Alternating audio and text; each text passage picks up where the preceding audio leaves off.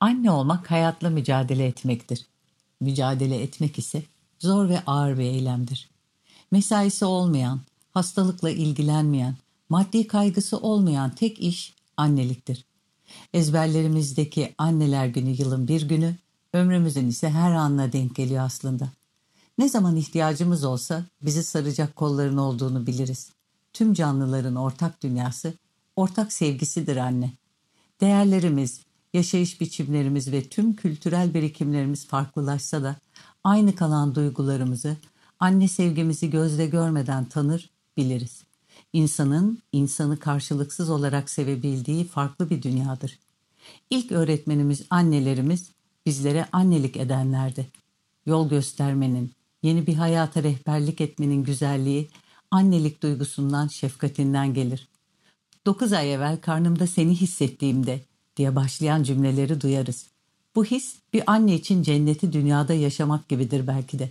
Merakla beklenen, zorluklarla geçirilen ayların içindeyken ya da doğum sonrasında beklenmedik bir durumla karşılaşılır.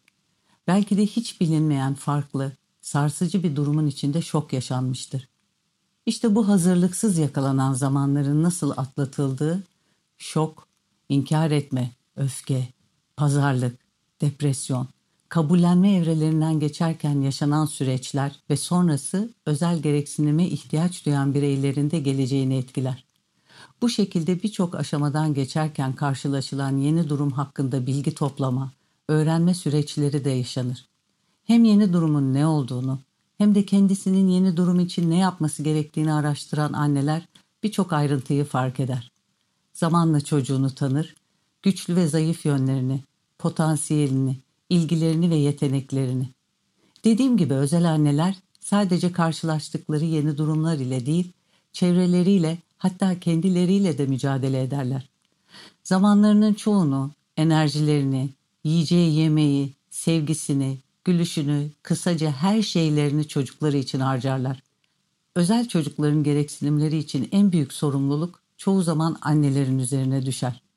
Bu da kolay yıpranmaya, kendini baskı içinde hissetmeye neden olabilir.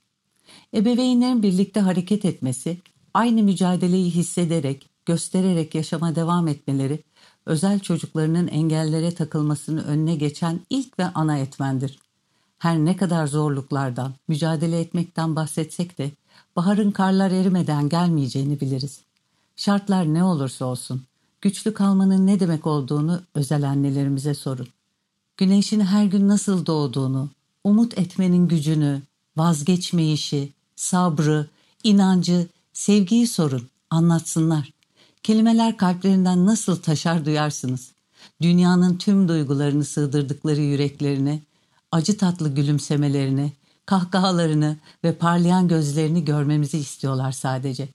Özel çocuk anneleri anlayış, hoşgörü, birlikte yaşama saygı bekliyor. Bu konuda toplum olarak üzerimize düşen sorumlulukları yerine getirirsek birlikte yaşamayı kolaylaştırmış oluruz.